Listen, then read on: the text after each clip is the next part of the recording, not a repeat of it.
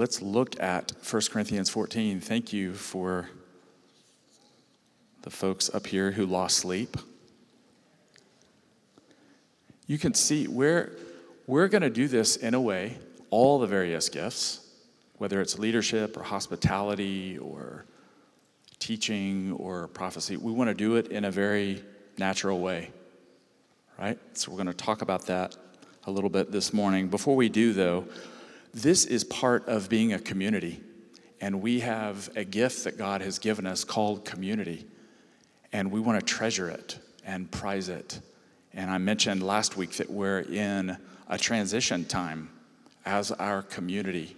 And so it's never been more important to connect with a small group. We have 28 small groups, and you can get information on those on the website.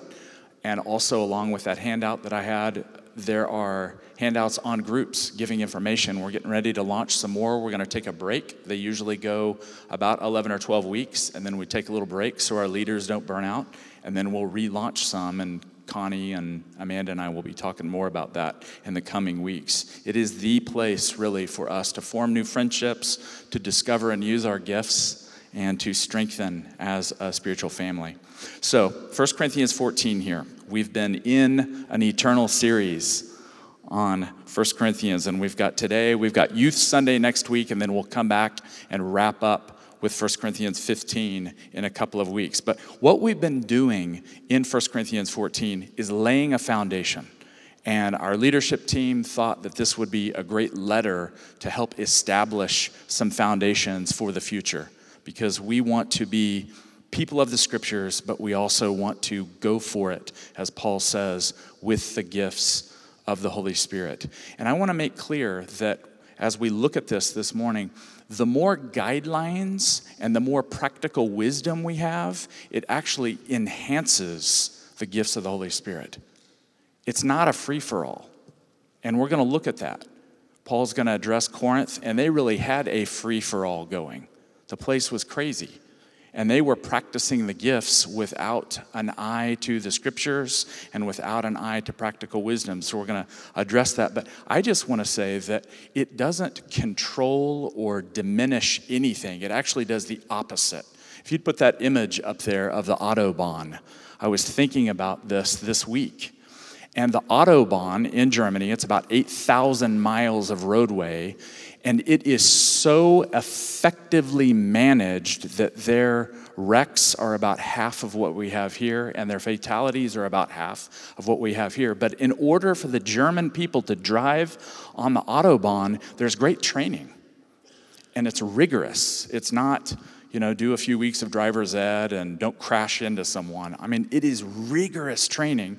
And so I think that we're seeing the same thing in 1 Corinthians 12 and 1 Corinthians 14. Paul is giving very specific directions so that we can drive on the Autobahn. And you know, on the Autobahn, it is not a one lane, get in line with, you know, absolute craziness. It, it, look, it's four or five lanes here.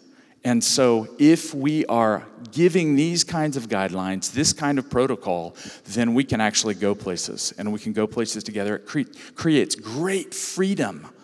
So, rather than the opposite of controlling and turning it down a little bit, we actually believe that if we'll talk about the scriptures and practice it, the Lord will do more among us. Amen? So, let's look at 1 Corinthians 14. Last week we looked at 1 Corinthians 13, the way of love, and we saw Paul talking about the gifts. He had talked about them in 1 Corinthians 12. Mike addressed that. And then sandwiched in between 12 and 14 is this passage about love. And so Paul is saying God's manifest presence, including the gifts of the Holy Spirit, is love. And so as we prophesy, as we pray in tongues, as we practice the gifts, the message is the love of the Father. That's what we're all about. And so Paul brought that to their attention and to our attention in 1 Corinthians 13. So today we're going to look at 14 prophecy, tongues, and orderly worship. And the overarching goal that Paul is doing here for the Corinthian church is he's urging them to be intelligible and orderly to do things, to practice the gifts of the Holy Spirit in a way that's understandable and accessible, and to do it in a way that's not crazy town.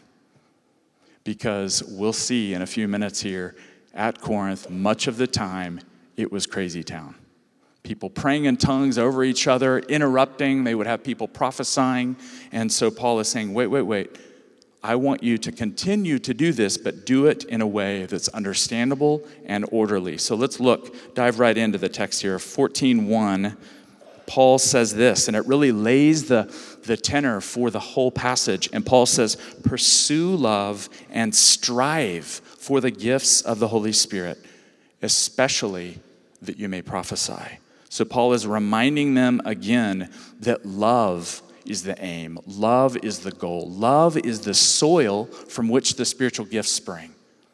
If you want the spiritual gifts operating, Paul is saying, get love into the context. Let the Lord transform you so that everything you're doing is promoting love.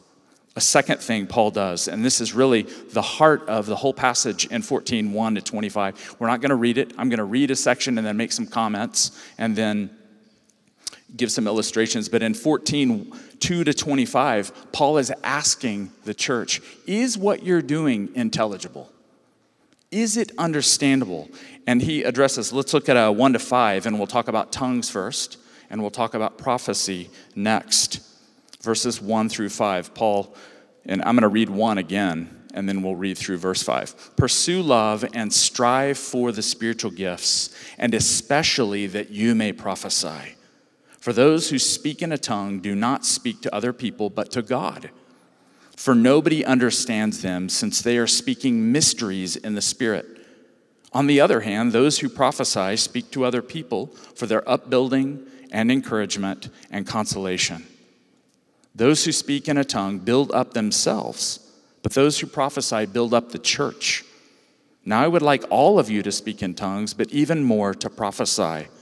One who prophesies is greater than one who speaks in tongues unless someone interprets so that the church may be built up. So, Paul is taking these gifts, and we've seen throughout the letter this church loves the gifts of the Holy Spirit. They don't really like holiness and purity of heart. So, Paul has had to remind them of that, and they think that they've matured beyond love and that they are living some kind of heavenly existence. And really, what matters more to them is spiritual gifts and living in this spiritual state. And Paul says, no, no, no. That's not how it works. But Paul is explaining them. He's giving some really rudimentary explanation here on what tongues is doing. And he's saying tongues is wonderful, but really it edifies yourself. And what I'm challenging you to do, church at Corinth, he says, is to think about edifying other people. And we'll see that the answer for him is not to turn the spigot off to not turn off tongues, to not forbid it, but to have them practice it in a way that builds up other people. By the way, I want to plug a book. Sam Storms has a new book out called The Language of Heaven. And I think it's probably one of the best books that I've read on tongues yet. So write that down Sam Storms, Language of Heaven. If you're interested in a biblical explanation of what tongues is and what it isn't, it is worth reading. He takes 30 questions and unpacks many of these things. What he's addressing here is one expression of tongues. It's a corporate expression of tongues, but there are others in the New Testament. If you had to think of another primary place where the gift of tongues is operating, where is it? Acts chapter 2. That's exactly right. So we get to see in Acts chapter 2 something, there's lots of overlap here between what Paul is talking about here, but also in Acts 2, it's almost a missional expression of the gift of tongues. And so we see in Acts 2 that the people, the power of the Holy Spirit is resting on them, and they are declaring the mighty deeds of God.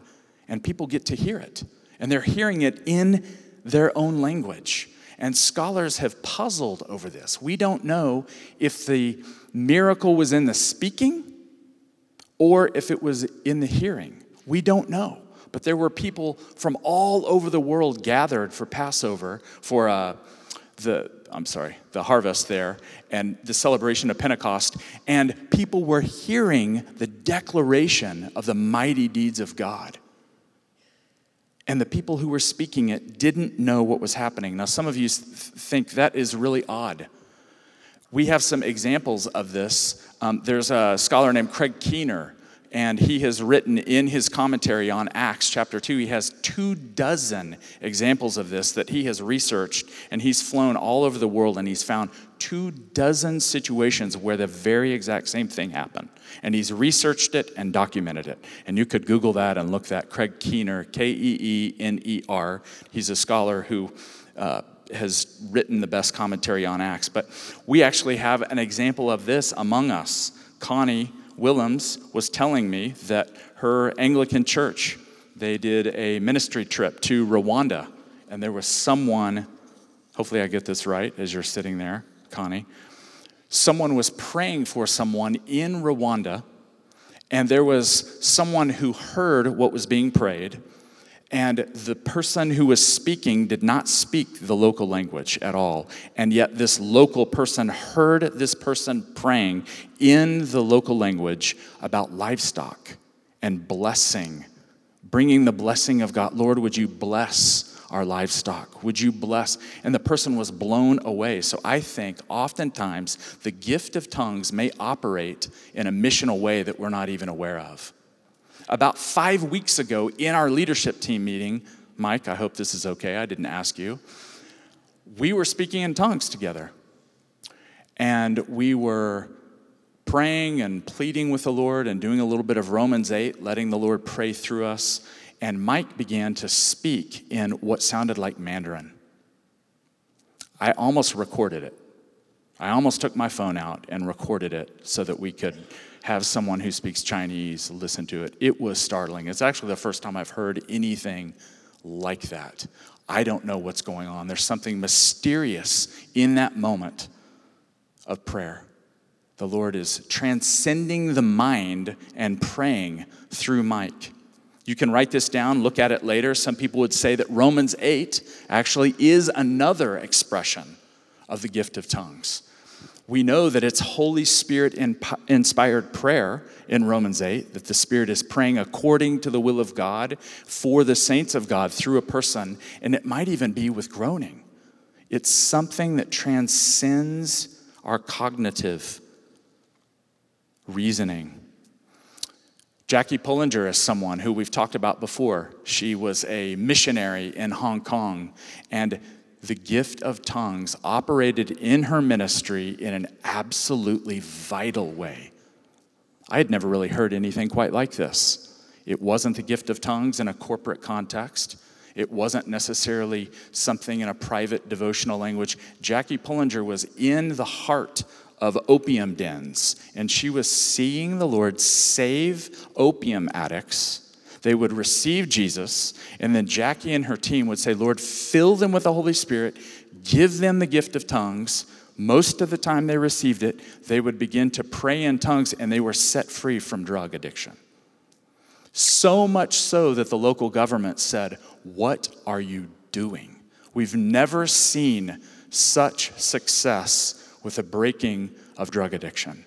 And she said, Are you sure you want me to tell you? We're telling them about Jesus. They're filled with the Holy Spirit. They're speaking in tongues. We're teaching them how to connect with God, and they pray in tongues as much as they possibly can. And it's doing something to break bondages in their lives and to connect them with God. So I want us to not try to fully wrap our minds around what the gift of tongues is in just a few minutes. These are a few biblical examples, but it is a gift and it's highly misunderstood, isn't it?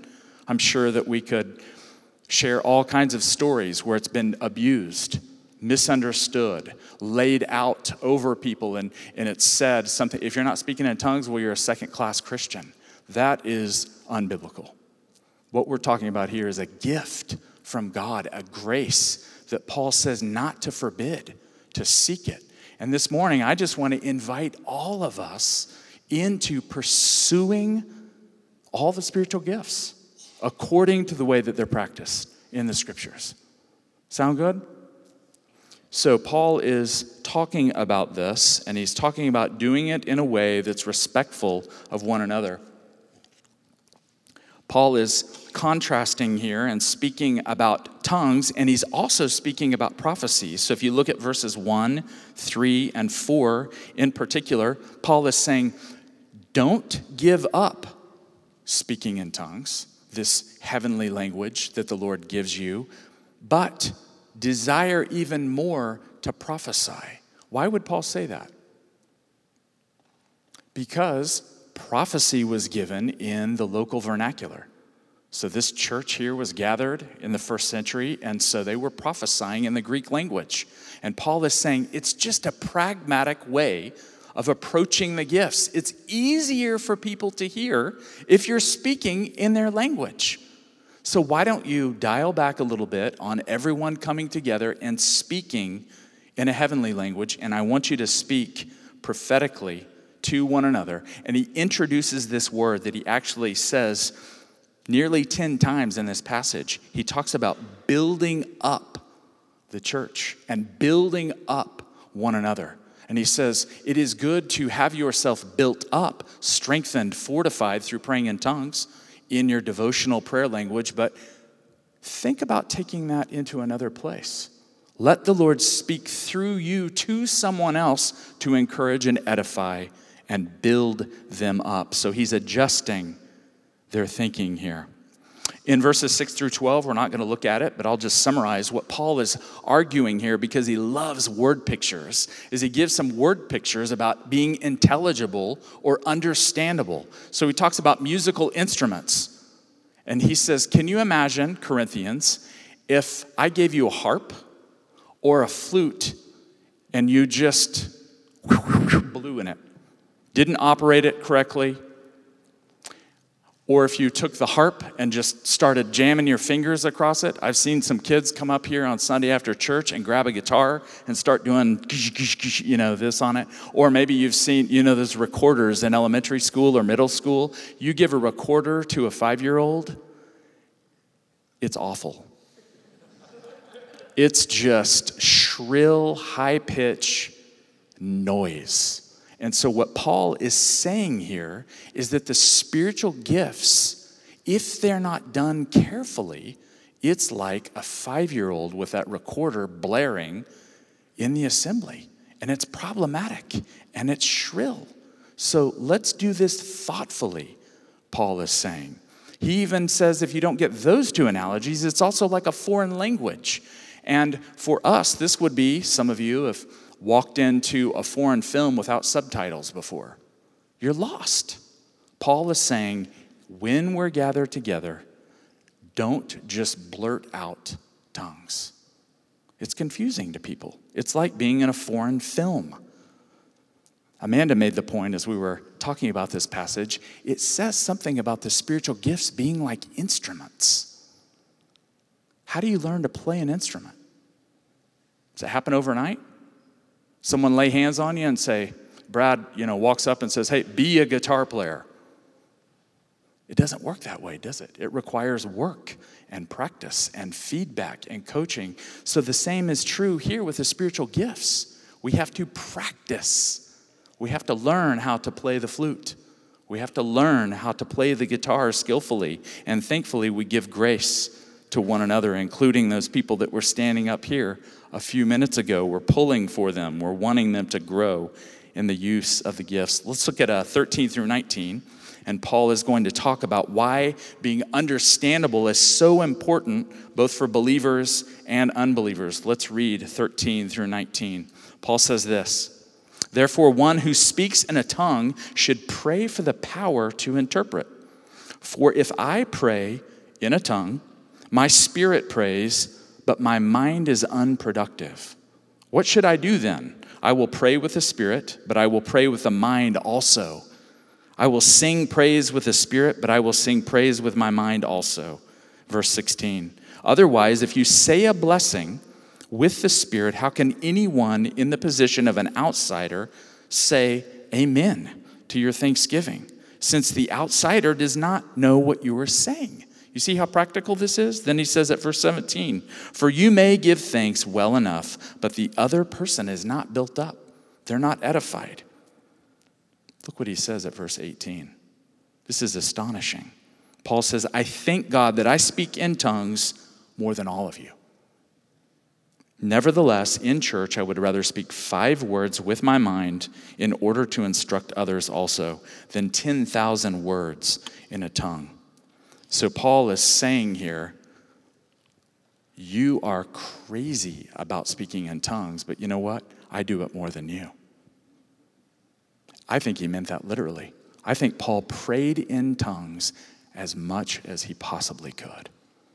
He was communing with God by this mysterious thing called tongues, and it did something in his inner man. It strengthened him, it gave him power, it kept him in this posture of prayer. And as I read that this week, I was trying in a fresh way to pray in tongues as much as possible as I was preparing this message to myself and saying, Lord, I, would you teach me? about this? Would you instruct me? I want to be childlike. I want to learn to use this gift in new ways. And I was praying for you this week that you would also long for the gifts of the Holy Spirit in your life. For those of you that this is a little strange to, or maybe you've been burned by the way that they've been done in the past, this is a fresh opportunity to, to start anew. Here at Our Lord's, we are going to go for this. We're going to do it in a way that's thoughtful and biblical. This passage is baffling to me. I don't know about you, but the whole idea of praying in a way that transcends our cognitive mind. Gordon Fee says it's difficult. He's a commentator on 1 Corinthians. It's difficult for some modern intellectuals to take Paul at his word here that the Holy Spirit can actually inspire prayer that transcends the cortex of the brain. I've got to understand it. If I don't and I can't control it, it's not God. Is that what Paul is saying here? No. Paul is saying, church, learn to use this gift.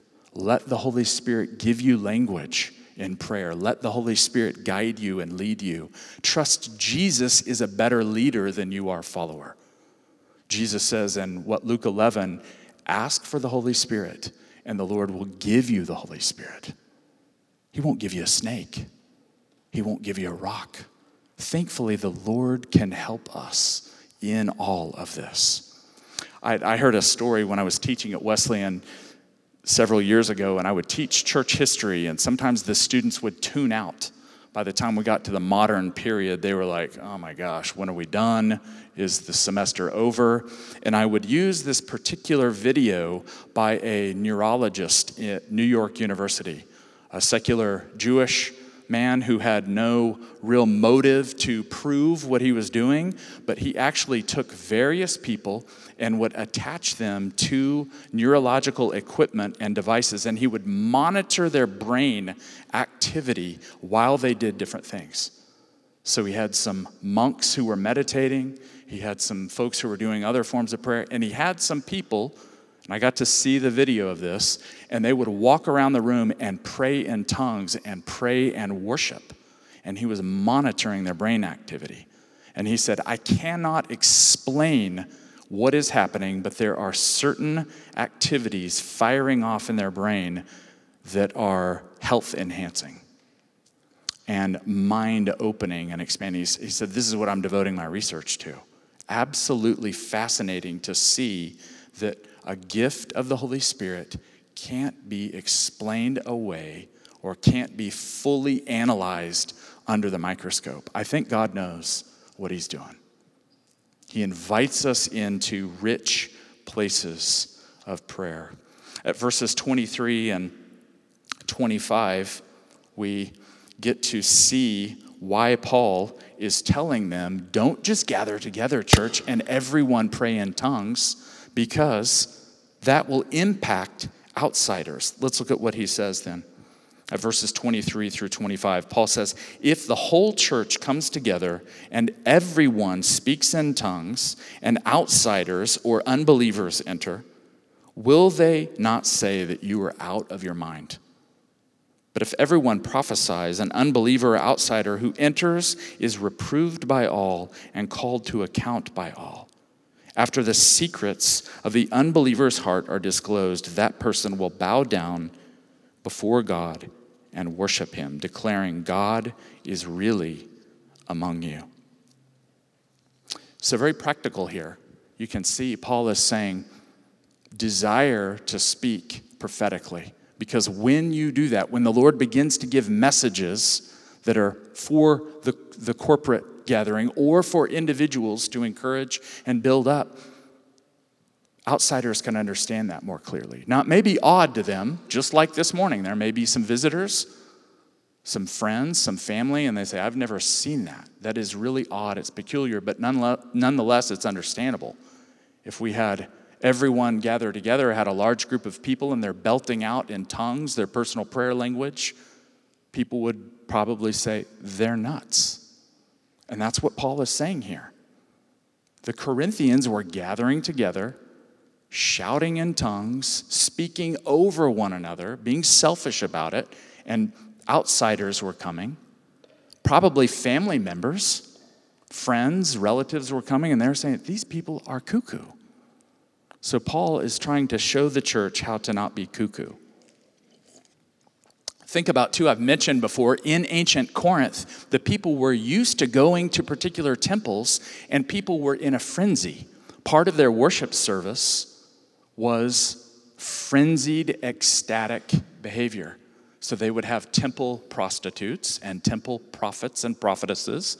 And when people would show up, these people would go into a mad state of mind and start declaring things. And Paul says the church doesn't operate that way.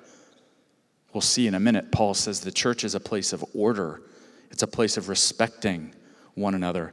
This is astounding what Paul says. If the church is operating in this way and the gift of prophecy is happening, what happens with outsiders?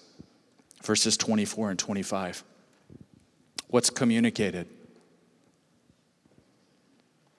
God is really among you. The secrets of hearts are laid bare. They're opened up. Just like this morning here, these are more encouraging words, but the day is coming when the Lord is going to step up the prophetic gift in some ways. Here. And people will come and visit, and the secrets of their heart will be laid open because God loves people. And it's God saying to them, I see you, I know you, I love you. And so the deep probing work of God happens through prophetic ministry. I've shared this story before, but thinking of an example of this happening in the gathered church context. Had the opportunity to go to Turkey, so I got to see it in a missional setting where people had, this was completely foreign to them. And we were gathered together, about 60 of us, Turkish Christians, and a half dozen from America had come, and we were worshiping together and praying and doing what Paul is talking about here in 1 Corinthians 14. And some friends invited some friends. And so a group of four came into the back of the room, all wearing black, looking pretty intimidating, black leather, holding their motorcycle helmets. And I thought, ah, who's crashed this party? Who is here? And of course, that's who the Lord began to highlight. The ministry team came up at the end of worship, the end of the sermon, and the Lord began to give prophetic words for these four young Turks. And the power of God hit them. And one of the young men named Hakan, the secrets of his heart got laid open in front of those 60 people. He had no explanation. The Holy Spirit probed and plowed his heart there and changed his life and told him things that he had not told anyone in that room. And that day, he gave his life to Jesus. He was filled with the Holy Spirit, had some demons cast out of him, became a new man, and continues to this day to be a powerful evangelist and church planter in Turkey. So, my friends, we want the gifts of the Holy Spirit operating among us. Do we not? Do you want this? I want this. We've been talking about being a church where things happen that only God can do. And we want to have great groups and we want to have solid worship and teaching, but I want to be involved at a church where it says God is really among you, where people experience what Paul is saying there. God is among those people. God is there. The love of God operating in supernatural ways. Paul ends this, and we'll wrap up with this here as he's talking about order. He talks about in 29 through 31. Let's read this quickly, and then we'll wrap up. Paul is giving them very practical instruction. He tells them what not to do, and then he tells them what to do. And he says, let's read uh, 26 through 31. Paul says, What should we do then, my friends, if you come together? Each person has a hymn, a lesson, a revelation, a tongue, or an interpretation. Let all things be done for building up. There's that word again upbuilding, building up, edifying. If anyone speaks in a tongue, let there be only two or three at the most, and each turn, and let one interpret. But if there is no one to interpret, let them be silent in church. Speak to themselves and to God. Let two or three prophets speak, and let the others weigh what is said.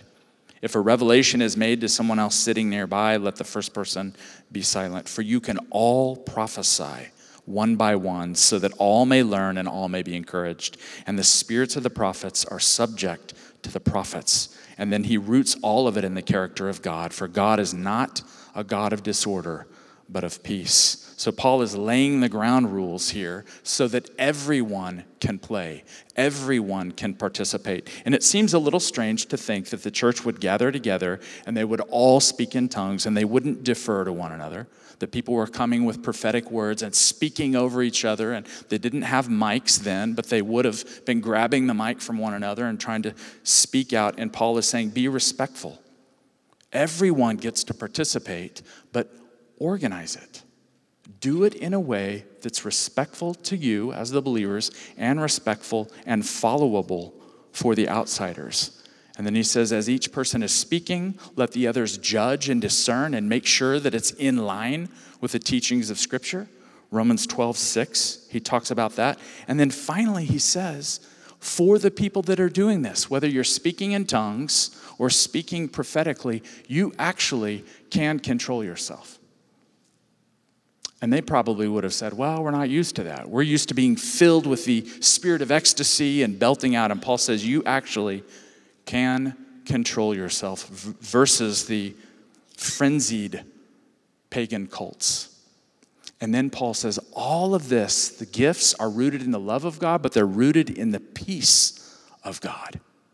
That God is not a God of disorder and chaos, but a God of shalom so, as we practice the gifts together, the love and peace of God should prevail. We respect one another. There's many things in this passage I can't address here. We'll have to come back and look at them. There's 40 verses. But my intent is for us to think about the gifts moving forward. Do they promote love? Every time we do it, we want to make sure that our hearts are in a place of love in our groups, our small groups, outside the walls of the church? Am I moving in the gifts in a way that promotes the love of God? And secondly, am I doing it in a way that's understandable? Am I avoiding weirdness for strangeness' sake? And then am I doing it in a way that reflects the God of peace? Is it orderly and great fruit occurs when this happens? I'm just going to take a moment here and Lord, I, I want to, we're in your presence here. We gather in your presence. God is really among us. And so I'm just going to ask, just to take a minute here, if you want the Lord to stir up the spiritual gifts in your life, I'm going to ask you to stand. And if you're not in that place or you're a visitor, an outsider, that's fine.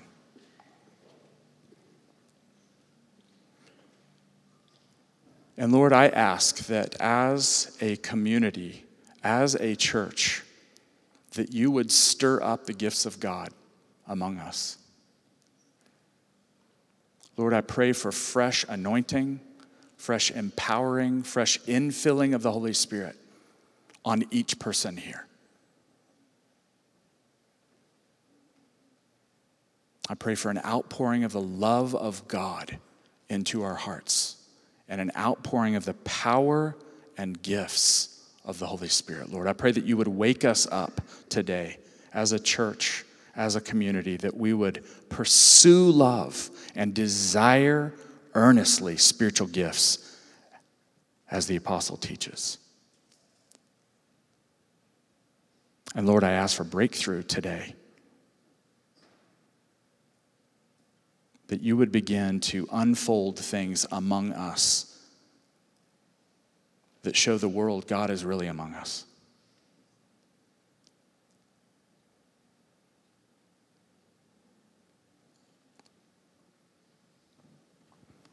I pray this in the name of Jesus. Amen.